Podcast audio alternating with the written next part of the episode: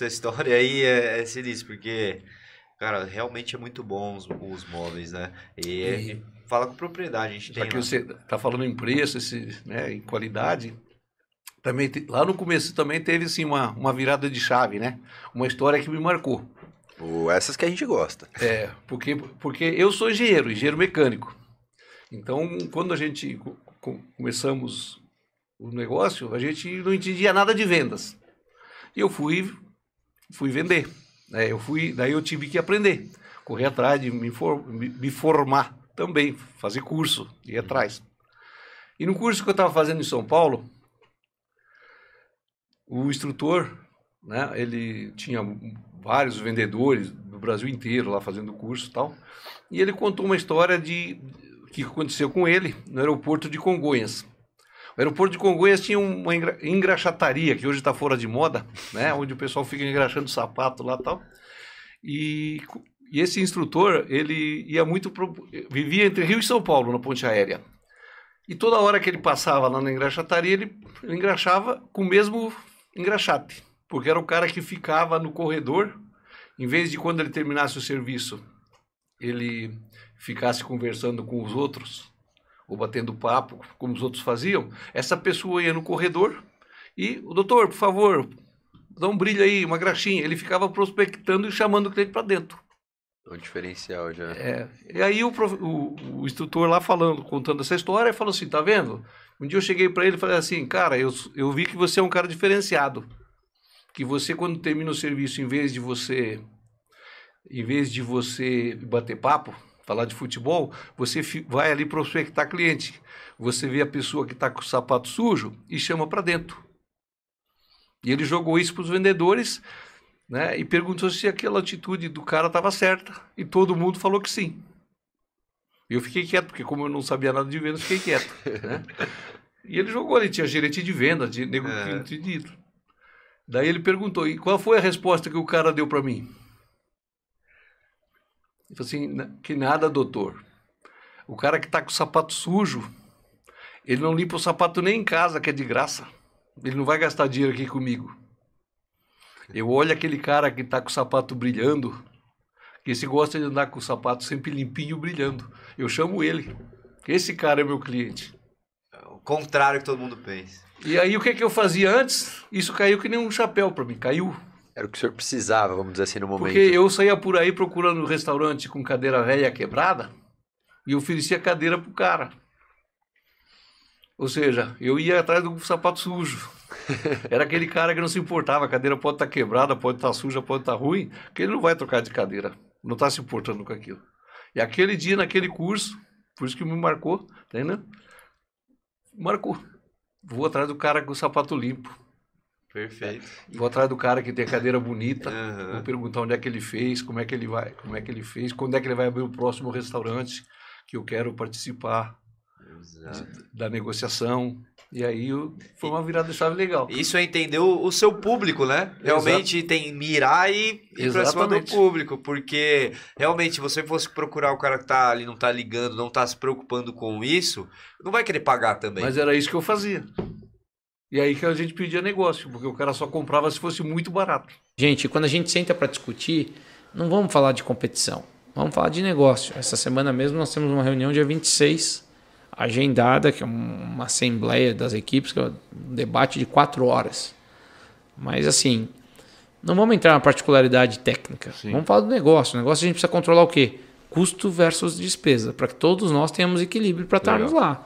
E não está fácil, porque os números são altos e a paixão e tudo que envolve, você acha que no dia seguinte você vai ter a conta paga, vai resolver. E eu sou tido, né? As pessoas dizem no meio, os meus concorrentes, ou alguns deles, que eu sou bom, é, que eu sou um marqueteiro e que eu sou dinheirista. Porque é sempre a forma do seu concorrente querer te derrubar mas eu devo ter alguma capacidade técnica, porque a gente tem resultados. Eu digo, se só os acima da média ganham 10% das coisas, a gente ganha, então nós estamos acima da média. Tá bom, também tecnicamente. Mas se eu não tiver uma gestão de marketing e comercial, que é visando o resultado do dinheirista, como eles dizem, pô, para que, que eu estou aqui? Exato. Para que, que eu estou fazendo esse negócio? É um negócio. Toda empresa sobrevive de lucro, Para que, né, que eu estou aqui? Não tem como continuar. E, e eu quero que todos pensem assim. Né? E todos nós deveríamos pensar assim nos seus negócios. É claro que o negócio, como eu disse aqui, tem flutuações. Eu tive anos de vermelho, tive anos de pegar capital de giro de uma baita grana, de falar, cara, você tem. É assim, será? Será que é melhor você parar? Você ir trabalhar de funcionário para alguém de novo? Lembrar de 2001. Exato, assim. pô, muitas vezes passa isso na cabeça. Será que vai dar certo isso mesmo? Com toda a convicção, com todo o estudo, com planejamento. Você tem, às vezes, um, uma dificuldade com cash flow. Uhum. Então, o que é cash flow, o que é faturamento, o que é despe... As pessoas precisam entender isso tudo, né? É, na vida do ser humano brasileiro, tem um povo mais endividado que o brasileiro? O que a gente mais lê, escuta os resultados de pesquisas, etc., é o endividamento brasileiro que cresce. Por que a gente cresce? Porque normalmente a gente é treinado, a gente está falando da grande maioria da população, a gastar mais do que ganha. Então, o endividamento faz parte da nossa vida, né? Com juros baratos, que é no Brasil desde que eu nasci, etc. Tal, não é fácil, mas você é treinado para isso. Só Sim. que empresarialmente, se você fizer isso, a sua chance de sucesso com certeza diminui muito. Uhum. Né? Você precisa uma hora frear um pouco disso. É, pelo menos foi o que a minha vida me ensinou, a minha faculdade de vida me ensinou a fazer. Aí já vem aquela. Porque o, o dia é um pico, né? Você uhum. tá bem, você tá ruim, você recebe uma notícia boa. É a vida do aí empreendedor. Negócio, aí vem um, um, uma reclamação, do nada fecha um negócio e, e o meu dia é, é, é assim. E, e, e, eu, eu vivo isso muito, isso, e falo muito isso né, para os meus sócios lá. E eu falo, a gente tem muito para evoluir também nesse sentido, porque é, a, a experiência tá quando realmente as coisas dão errado. Porque, quando, o que, porque o que você já entrega, o que você faz, é o né? mínimo, né? É o mínimo. E você já sabe. É, você já tá. Uhum. Com... E massageia, né? Massageia o ego Sim. só, né? E os e clientes mais. É. E os clientes mais chatos é o que no, no, que faz evoluir. Eu digo isso, principalmente no setor de, assim, de alimentação, de restaurante. Se o cliente reclama, chega para você, ele tem um trabalho, ele perde o seu tempo escrevendo e-mail, escrevendo um DM, dizendo assim: olha, fui na Canto e uhum. não tava legal lá, lá. É porque ele se importa com você. É porque é, é muito mais fácil ele se dizer assim não vou mais lá. É, a primeira coisa é agradecer, mal. que a gente faz então, aqui. Então, assim, se tem algum cliente que reclama, agradeça, porque ele quer o seu bem. Uhum. Porque ele quer ele ver é. melhor. Ele Sim. só reclama porque ele se importa com você. Perfeito. E é difícil é reclamar também. É? Eu, eu, sou ruim nisso. É. Ah, Meu pai ruim. já é ótimo. Eu sou Mas... Reclamar, eu nasci com esse dom. eu já chego, tipo, ah, então, procurando defeito. E, e às vezes, é, vamos supor que 100% dos clientes sejam Felipe. Se for 100% Rafa, meu, você vai, vai ter métrica. Não, por, se a pessoa tiver aquela. Você vai subir aquela régua, né? aquela envolvência e receber feedbacks negativos, ela vai crescer absurdo. É, sobe a régua, né? Porque dói. Mano, não vou mentir, dói receber. É. você não você... trabalha para isso, né? Entendeu? Vamos dizer assim. E é. às vezes a forma como o cara tá trazendo feedback é ruim, ou às vezes nem é tão verdade assim, o cara tá com uma visão distorcida, ou o cara é chato mesmo.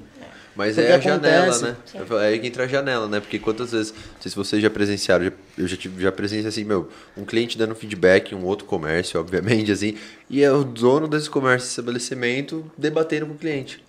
Tipo assim, no meu ponto de vista, assim, cara, já era um tiro do pé. O que eu, uma coisa que eu queria perguntar, que eu acho que vai mostrar até pro pessoal isso daí. Quando você tava vendendo sozinha, que você comentou lá, chegou a vender 10, 12 mil às vezes, não, não sempre, mas às vezes, nessa época, você ganhava mais do que tá com algumas lojas e um monte de problema. Sim. Ou eu tô errado? Sim. E aí eu já cheguei a pensar, eu falei, meu, não, eu não preciso disso. Era quando eu tava sozinha, tava ganhando mais. É, porque assim, eu falei, meu, eu sozinha ganhava X, meu pagamento, sei lá, tipo, não, acho que eu não preciso, não. Só que aí, há, um, há três meses atrás, resolvi abrir meu estúdio agora de, de Perse. É, eu já faço perfuração há muito tempo. Aí fui inventar, porque cliente gostava, tipo, queria que eu tudo furasse, de tudo também. de prata. É, é para perfuração eu uso titânio, né? Porque é a melhor cicatrização. Mas é para quê? Para fazer toda uma harmonização na orelha da cliente. Às vezes a cliente chegava lá com o brinco torto. Ah, Eliane, eu sei que você arruma, você arruma para mim? Eu falei, então eu vou formalizar para deixar a orelha das clientes mais bonita. Mas assim, aí eu pensava, eu falei, meu, vou ficar só com o estúdio, que eu ganho muito mais. É só eu, não, o estúdio financeiro não se envolve, é só meu, não tem nada a ver com as lojas. Brincando, porque é muito difícil. Uhum. É, então, mas isso que eu ia falar que eu acho mais legal, que até a gente estava hoje, estava conversando com a equipe também, eu faço parte do, eu faço RH, eu adoro gestão de pessoas, é muito complicado, mas eu adoro particularmente. Quer fazer um Não, tem pergunta aqui que eu quero que você responda depois. Mas meu, é justamente isso. Tipo, às vezes é isso. Quando a gente tava lá no começo, para mim, se for ver, era mais conveniente continuar. É. Você não tá fazendo isso só por você. Você tá fazendo isso por causa dos seus clientes, dos seus colaboradores, de todo mundo que está envolvido nesse contexto. Sim. Então acho que um dos papéis que é muito difícil, mas para estar tá conseguindo montar um time é passar essa visão para a galera.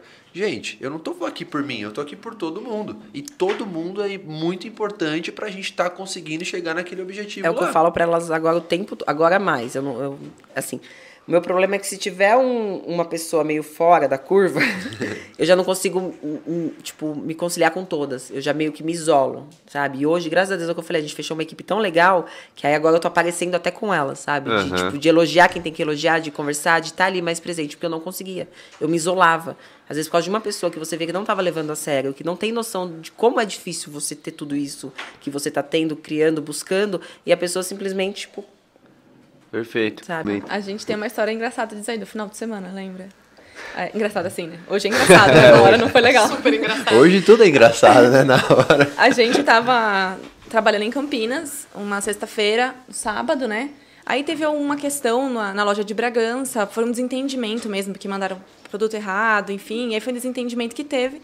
Na segunda-feira a gente não tinha mais equipe para abrir a loja. Apenas isso. Brigaram um com o outro e a gente simplesmente num dia a gente tinha equipe, no outro dia todo mundo tinha ido embora. Caraca. Tipo, aí a gente olhou uma pra cara do outro. Caraca. O que, que a gente vai fazer? E vocês nem estavam lá. Não! A gente, a gente tinha que ir pra faculdade na segunda-feira e a gente tá, tá bom, a gente tem que pensar. E assim, isso aconteceu várias vezes. Você acaba perdendo, imagina, imagina você falando do seu gerente. Uhum. E aí você fala, o mundo vai acabar, não, mas tudo bem, o mundo não acaba. E aí talvez você precisava daquilo aí para você poder crescer. Aprendizado. Aprendizado. E assim. E, e como é que vocês fizeram? Correram para abrir a loja vocês? Então, a gente não abriu a loja. Não abriu. E aí a gente foi atrás da tia Tânia, uma tia Verdade. minha que trabalhou com a gente, meu, ela arrasava nas vendas. Ela, ela era enfermeira, sempre. padrão de um hospital, só que ela conhecia muita gente, era muito comunicativa.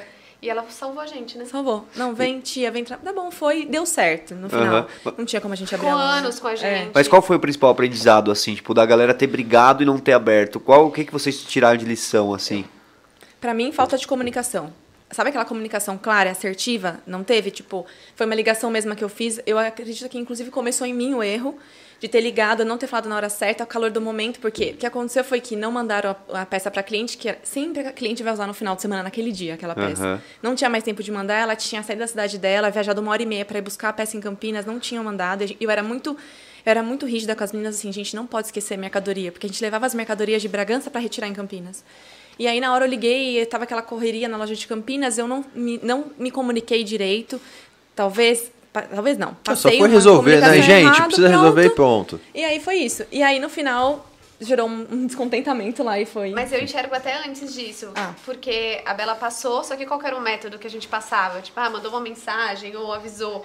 Então, acho que até esse processo antes de separação, para que não aconteça, qual é o checklist que você faz antes de enviar as peças. Uhum. Mas era muito primitivo tudo que a gente é, fazia. Então, aprendemos. hoje Sim. em dia eu enxergo, putz, se tivesse uma metodologia boa ali, aplicada, a gente não ia ou pelo isso, menos né? ia ter reduzido as chances. E daí ela ficou brava. Todo mundo... Eu fiquei muito brigou, brava. Brigou com todo mundo. E todo mundo falou, quer saber? Então vamos embora. E daí todo mundo foi embora. Que legal. Ai, mas, mas, se não tivesse acontecido isso, talvez vocês não iam atrás de uma metodologia boa, é, né? Exato. Inclusive também cursos para você poder comunicar melhor com as pessoas, né? Que isso acho que é uma das dificuldades do empreendedor. Saber comunicar com as pessoas, porque você trabalha com pessoas de estilos diferentes, personalidades diferentes. Você fala com uma pessoa de um jeito, tem que falar com outra Regiões pessoa. Regiões diferentes, muitas Exato. vezes. Então, assim, você tem que saber se comunicar e passar o que você está falando. Para aquela pessoa não é tão, tão sério, para você é muito sério. Então, isso é, é difícil. Show de bola. Isso, Eu ia até velho. perguntar isso, por curiosidade. Se vocês quiserem não falar, não precisa também, Sim, né? Tá. Mas, tipo, por um lado, não chegava a afetar um pouco? Tipo, isso que eu falo, imagina, você chega lá, o pessoal, tipo, tá dançando, aí, tipo, Irmão, mas, pagar. mas assim, ó, sendo bem sincero, mais, se tá vendendo, tá bala. é. É, na época eu pensava dessa forma. Se tá vendendo muito, tá Mac, tá tudo certo, velho. É, esse é o nosso estilo de trabalhar. Aí Entendi. depois, né, você amadurece ali e tal. Eu também, a gente era muito novo quando tudo isso aconteceu. Então, é, não, ó, tem certas coisas que a gente precisa fazer assim, maneirado e tal. Mas hoje eu acho que tá muito claro isso, sabe? hoje tá um pouco muito da cultura claro. de vocês isso também, né? Isso, mano. Então, assim, não adianta também é, o cliente chegar lá e a gente tá todo mundo de cara fechada, sabe? Acho que a gente tem que fazer a nossa parte ali, porque é o que o cliente espera ver da gente ali. Não, e tem também os dois lados, né? Tipo, lá na loja, a gente também tem essa coisa de. É uma comunidade. Eu não falo as meninas. Pra mim é uma família. As meninas que vendem é, pra gente, que trabalham com a gente no financeiro, todo mundo pra gente é uma família. Mas eu não tenho maturidade, isso é fato, elas me conhecem. Eu não tenho. A gente. Eu tiro onda assim de. É natural, você não tem como ser diferente, né? Sim. Tem coisa que eu falo, meu Deus do céu, Renata, amadurece. E isso gera engajamento. Eu lembro que eu fazia, eu vou voltar a fazer, vou marcar você, vou dizer, ó, me influenciou aí. Marca, marca.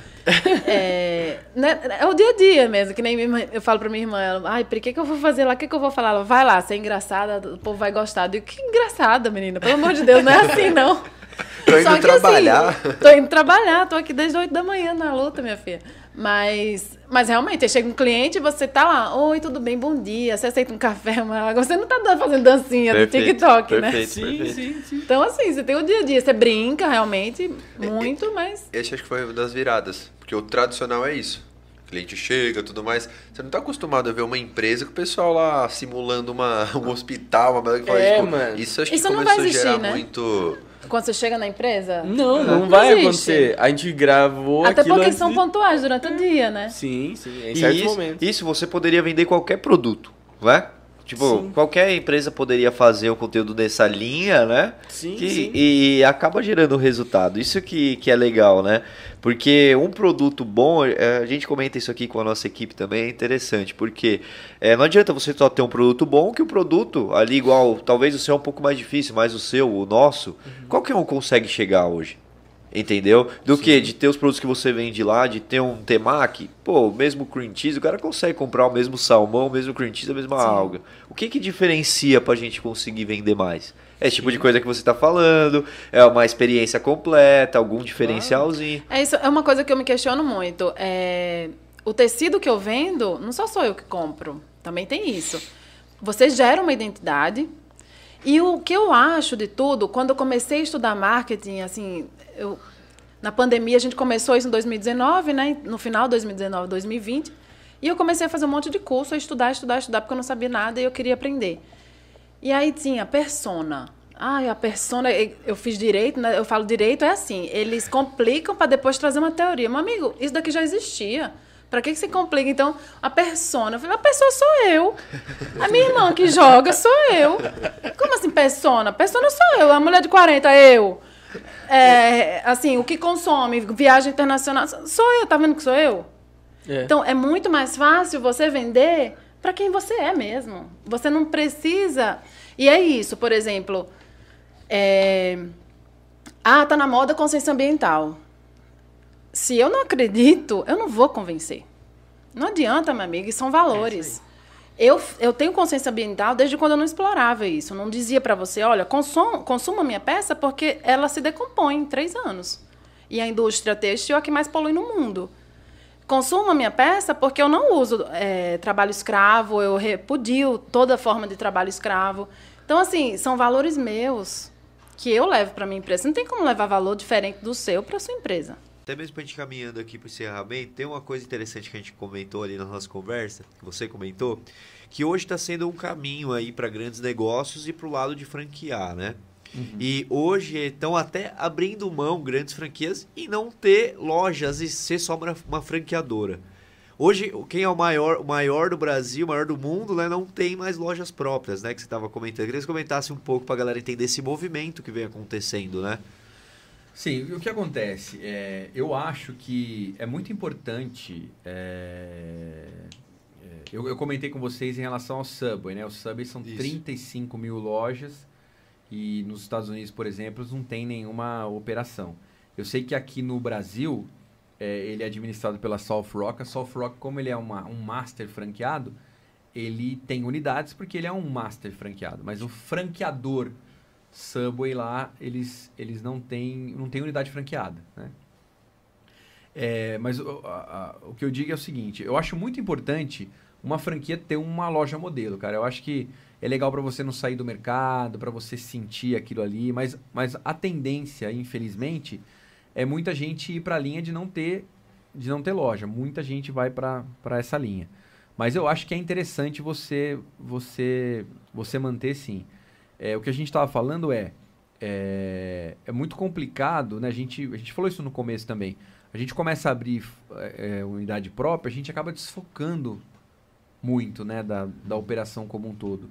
Eu acho que é muito custoso você ter operação própria em relação ao funcionário, à equipe, é, o risco de você colocar essa grana, né, diluir, é, é, porque a gente acha que está diluindo o risco, mas eu acho que quando você coloca o mesmo, quando você coloca o seu recurso em várias unidades, mas no mesmo negócio, você não está diluindo o risco. Você está botando tudo ali na, na, na, na, naquele modelo, né? Então eu acho que é, é complicado. Então, por que, que, que há essa migração para franquia? Porque com franquia você consegue é, crescer sem uma barreira financeira, porque né, você consegue abrir 50 lojas se você quiser com, com, com recurso que vem do franqueado, aquilo que a gente tinha falado. Você consegue é, colocar um cara ali que vai trabalhar no negócio com força, porque ele é o dono do negócio, então ele não vai deixar a PT, a, a PT cair, porque é, é, a grana dele que está em, que tá em, em risco, então isso é muito importante. E você ganha muita força em relação à marca, né? E hoje em dia isso tem muito valor. É uma coisa que pouca gente comenta, cara, assim, é, tem muita franqueadora, por exemplo.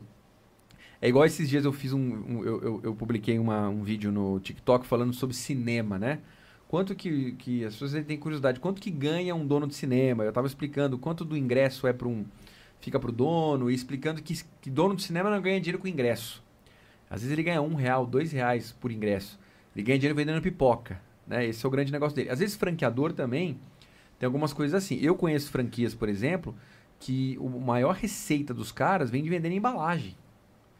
Porque a embalagem lá custa 30 centavos, o cara de repente vai para a China, traz containers e containers de embalagem, uh, em vez de 30 centavos, a, a 3 centavos. E continua vendendo para o franqueado a 30, 29, que é, o, é que é o preço que o franqueado encontraria. Quer dizer, pô, imagina cada produto que sai, o cara ganhando ali 20 centavos. Então, então tem, tem outras fontes de, de, de receita com franquia. E uma coisa que pouca gente é, fala, mas eu acho que o valor de marca é um negócio muito legal. Tem muito cara que ficou milionário vendendo rede de franquia porque é da marca, né, cara? Então, quando você fala, por exemplo, hoje, pega o negócio, você pega o Cato, por exemplo. Se você pegar hoje dois mil reais e investir em propaganda, vai mudar a sua vida? Hoje, aqui, na sua cidade? Não vai, cara. Pode ser que você venda um pouquinho um mais. um pouquinho, é, é, mas mudar a vida jamais. Você vai vender um pouquinho mais, mas, cara, vai ser um mês normal, né? Você vai receber um pouquinho mais de pessoas, talvez, uhum. um cliente novo e tal. Agora, você imagina que você faz parte de uma rede com 100 franquias, que é uma rede pequena, tá? A gente está falando de redes no Brasil hoje, Cacau Show, Boticário, 3 mil lojas. Hoje a maior do Brasil é a Cacau Show, né? Cara, a Cacau Show e a Boticário, elas estão numa guerra ali, uhum. sabe? Uma, passa, passa vai. vai, é, mas tá ali, tá? Hoje, hoje, se eu não me engano, a Boticário tá em primeiro. É... Então, assim, você pega uma rede com 100 lojas, que não é uma rede gigante, é uma rede. Está começando a, a, criar corpo, vai. Cada, cada franqueado colo... investindo 2 mil em propaganda. Tá? Então, você está falando, cara, 2 mil reais. É, é 10 franqueados, 20 mil, 100 franqueados, 200, 200 mil. Tá? São, dois, são quase 2 milhões e meio, 2 milhões e 400 mil por ano de propaganda. Cara, 2 milhões e 400 mil reais num ano, é, cara, aí você bota. É, Traciona é, o negócio. É o Cauã Raymond, é a Grazi Massafera segurando o seu sushi. É diferente, né? Se você você você, você Tudo, coloca né, cara, é, compra, embalagem, marketing, oh, todos os departamentos você pensa, você, você consegue... vai ranquear no Google, o cara colocar sushi ali, você vai ser o primeiro no Google no Brasil inteiro, né? Então faz uma diferença. Então esse poder que a franquia tem em relação à marca, todo mundo se beneficia, o franqueado se beneficia, mas no fim, quem está ficando rico com isso é o dono da marca. E, e a gente estava comentando, falei aqui até no, no começo, vocês também, cara, projeto fora do Brasil, né, Sim. tudo mais. Já respondendo a pergunta, tá? atende só no estado de São Paulo? Então, só é. dando continuidade. Então, era, era justamente isso falar, atender fora do Brasil, primeira coisa, cara, Doideira, né? Doideira. E depois eu quero que você comente qual foi o maior projeto mais doido, assim, que vocês fizeram de cara. Esse é desafiador, realmente, assim. Primeiro, Sim, essa, essa primeira parte fora. É, de fora. É, engraçado, fora, na verdade, é, é, é gente, eu gosto muito do, do, dos Estados Unidos, né? Então a gente acaba indo sempre para lá. Uhum. A gente sabe que tem muitos brasileiros em Orlando, Miami, ali, Boca Raton, aquela Florida Day ali, aquela regiãozinha, né? Muitos. E, e, e, foi, eu fui para lá através de um amigo, né? Então, um amigo fez os orçamentos lá, né? E viu que realmente é fora de outro mundo lá, é muito, é muito forte. Né? O, é muito caro lá? É muito caro, exatamente. Porque nos Estados Unidos não tem essa... essa é, vamos falar que Marceneiros, lá... assim, é tudo é, Home Depot, é, né? é, é, é, tudo realmente um... O famoso módulo que temos aqui é o que o... Vamos falar que é 99% do, das casas lá. lá é. Então as coisas têm que se adaptar ao móvel lá, porque realmente ele não tem isso. A marcenaria lá, tudo que envolve mão de obra lá é muito forte, é muito caro, né? É, é, então, assim, é, tinha um gap muito alto de diferença. Eu falei, meu, você não quer orçar pra gente? Eu falei, ué, vamos, vamos orçar, vamos ver. De repente fica uma coisa legal para ti, de repente é uma abertura de mercado para mim, né? Uhum. É, e aí foi. Então a gente, a gente fez realmente é, remoto, né? A parte de projetos, né? Projetamos aqui. A gente tem é, os colaboradores que falam inglês, né? É, então isso realmente Legal. diferencial. Exatamente. Então, então a gente mandou um supervisor de montagem para lá, fez o escaneamento do, do, de toda a casa. A gente escaneia a casa, pega todas as medidas, milímetro a milímetro, né?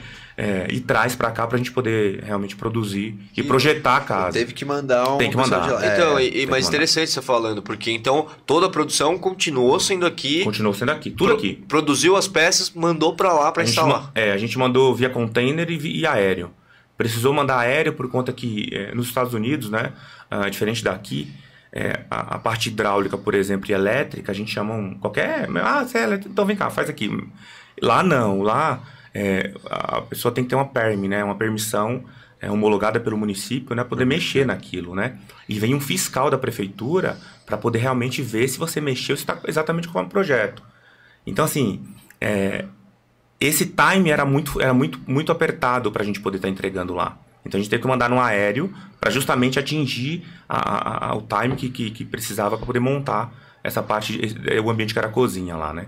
Então a gente precisou mandar aéreo, a cozinha e o restante foi container. Cara, que louco. É. E o, o, mesmo com todo. É, primeiro que não tinha, né, esse trabalho que vocês fazem lá. Tipo, não, não tem, né? Não tem essa personalização. É, tem uma fatia. Tem bem pouquinho, pouco, é, bem pouco. É. E mesmo com todo esse trâmite de fazer aqui, levar logística e tudo né? mais, ainda vale barato, a pena, sai mais barato. barato é. com quem faz, competindo com quem fazer esse trabalho lá, é, sai mais barato. E, e é, a gente faz lá que uma média sai de 35% a 40% mais barato. Caraca. E a qualidade do produto, tá com falando? tudo, com tudo. E a qualidade do produto é, é não bem. Se compara, é, não, não se compara, velho. E aí você viu essa oportunidade de manter o mercado lá ou foi algo mais esporádico? Assim? Sim, é, é, é um mercado que realmente a gente tem uma, uma, uma, visão forte de lá, que a gente quer realmente abraçar o mercado. A gente sabe como com o pé no chão, a gente realmente vai aos poucos, né? Projetos, projeto a projeto. A gente, hoje a gente não tem uma estrutura de venda lá. Uhum. Né? Assim, ah, eu tenho uma loja, um showroom lá? Ainda não. A legislação também né? é, bem é. diferente daqui. E, isso, isso é um ponto legal que você, que você, que você tocou. Ah, o produto que tem que, para entrar nos Estados Unidos, ele tem que ser zero carbono. Então as chapas têm que ser zero carbono. Então existe isso também para a gente ter. A gente, a gente no início teve que se adequar a isso, né? Para poder realmente levar um produto que realmente entrasse e conseguisse atingir os parâmetros da, da legislação interna. Mas esse produto é muito diferente do que a gente trabalha aqui? Não, não. A gente realmente trouxe esse projeto. Na verdade, hoje na, na linha da Home, a maior parte é zero carbono uhum. Então vamos falar que a, a maior parte é zero carbono. Desculpa a ignorância, mas muda alguma coisa? Não, que, aonde ah, que vai é, até? É um tratado, acho que para poder realmente ter essa questão de, de ambiental, né? Uhum. Ah, mas digo assim, para vocês. Não, zero. É zero. mais um trabalhinho é. a mais ali para deixar. É, no... exato, né? As chapas da Duratex tem que visar com zero carb, né? Que legal. Entendi, mas esse zero carbo é na, na própria chapa? Na, na, fabricação, dentro da própria chapa, né? O produto, a composição do produto. E assim, eu vou ser bem sincera, quando eu vejo alguém. Re, e assim, não é ah, porque eu quero ser boazinha, não. Quando eu vejo alguém reclamando de cliente, cara, você que tá com problema. O problema tá com você. Porque o seu cliente, cara, ele é sensacional. Não importa se ele é exigente, é o perfil dele. Você tá pronto. Se você falar assim para mim, qual que é a frase? Cara, feliz é o que serve. E essa frase vai estar na segunda loja do Senhor Pão de Mel gigantesca. A, a, a, esse exercício de servir te gera uma alegria, um condicionamento de, de realização surreal. Perfeito, perfeito. Surreal. E essa energia contagia, né? Contagia. O pessoal lá também é nessa mesma Meu vibe. Filho, aquela mulherada do Senhor Pão de Mel são sensacionais. Uhum. A gente se abraça na produção. E assim, como é que funciona? Já teve dificuldades várias? Dias difíceis? Enes. Energia ruim? Várias. O que, que a gente faz? Vaza, manda embora e a gente tem que organizar. O Senhor Pão de Mel é que nem um teclado, um piano. Se uma tecla não bater, certo? Não vai. Não vai. A gente tem que estar tá naquela mesma vibração de amor. E a gente observa que, se a gente fizer uma análise bem detalhada, né? Que durante a vida escolar, nossa, dos nossos filhos, as pessoas não aprendem a lidar da forma correta com o erro, né? As pessoas aprendem que na escola, na faculdade, é o seguinte: ou você tira nota e passa de ano, ou você está reprovado. E é isso que é, é educado, né? É, é assim que é educado as crianças, né? Elas são educadas dessa forma. E, e, a grande verdade é que na vida real, o empresário ele sabe que ele vai errar muitas vezes, mas a hora que ele acertar, vai valer por todos os erros que ele teve, né? E que errar faz parte do negócio. Se você pegar a história de grandes pessoas, inventores, enfim, grandes empresários, ele tem um monte de erro para contar durante a história dele, mas a, os acertos fizeram toda a diferença, né? É, então, é o que lapida, né? O erro é o que lapida, né, cara? Exatamente. Exatamente. E a gente teve muitos altos e baixos, claro, principalmente no começo, né? Como eu falei, o país também passou por uma, uma crise ali por volta de 2015, a gente sentiu o impacto financeiro, a gente investiu muito na segunda unidade, mais do que a gente tinha no momento. E aí você tem que buscar dinheiro, buscar crédito, enfim. E cara, é só um parênteses disso. Como é que você lidou com isso aí, cara? Porque é um momento que assusta o empreendedor, o empresário, é quando o negócio aperta né? Sim. Também tem, tem isso, cara. Quando falta dinheiro e ser resiliente, cara. Como é que foi isso nesse ponto aí que você tá comentando, tipo, porra, agora vamos ter que pegar dinheiro em outro lugar. Já Sim. tinha um plano bem elaborado. Como é que foi? Porque, cara, é complicado. Às vezes o desespero cega, né? Exato. Bom, é interessante, né? Porque a gente começa, a gente vai começa a entrar em, em características que o empresário tem que ter, né? E eu sempre falo que é impossível falar de características que o empresário tem que ter, de sucesso, sem falar de mentalidade. Está muito relacionado uma coisa com a outra, né? Inclusive na hora dos apertos, né? Como é a mentalidade de uma pessoa de sucesso? Como ela vai lidar com isso, né? Então, como eu falei, a gente teve um momento lá atrás, ali próximo da segunda unidade, onde a gente passou por um aperto financeiro muito grande, porque a gente gastou muito dinheiro naquela época para expandir.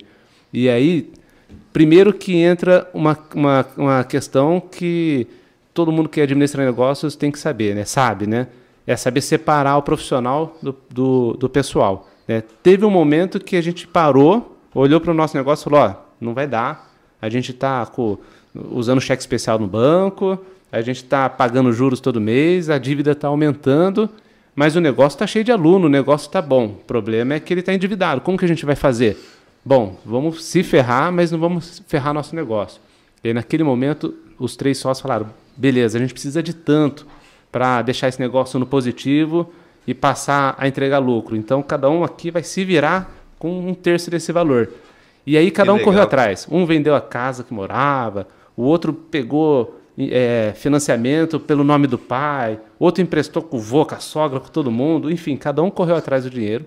A gente injetou dinheiro no negócio, deixou ele saudável e aí ele começou a entregar lucro novamente. Né? É um momento que você tem que ter muita resiliência e principalmente, você tem que olhar para o lado cheio do copo. Porque se você olhar para o negócio quando ele está passando por um sufoco e entrar naquela vibe negativa e começar a olhar os problemas, você já começa a travar aí a expansão do negócio, né?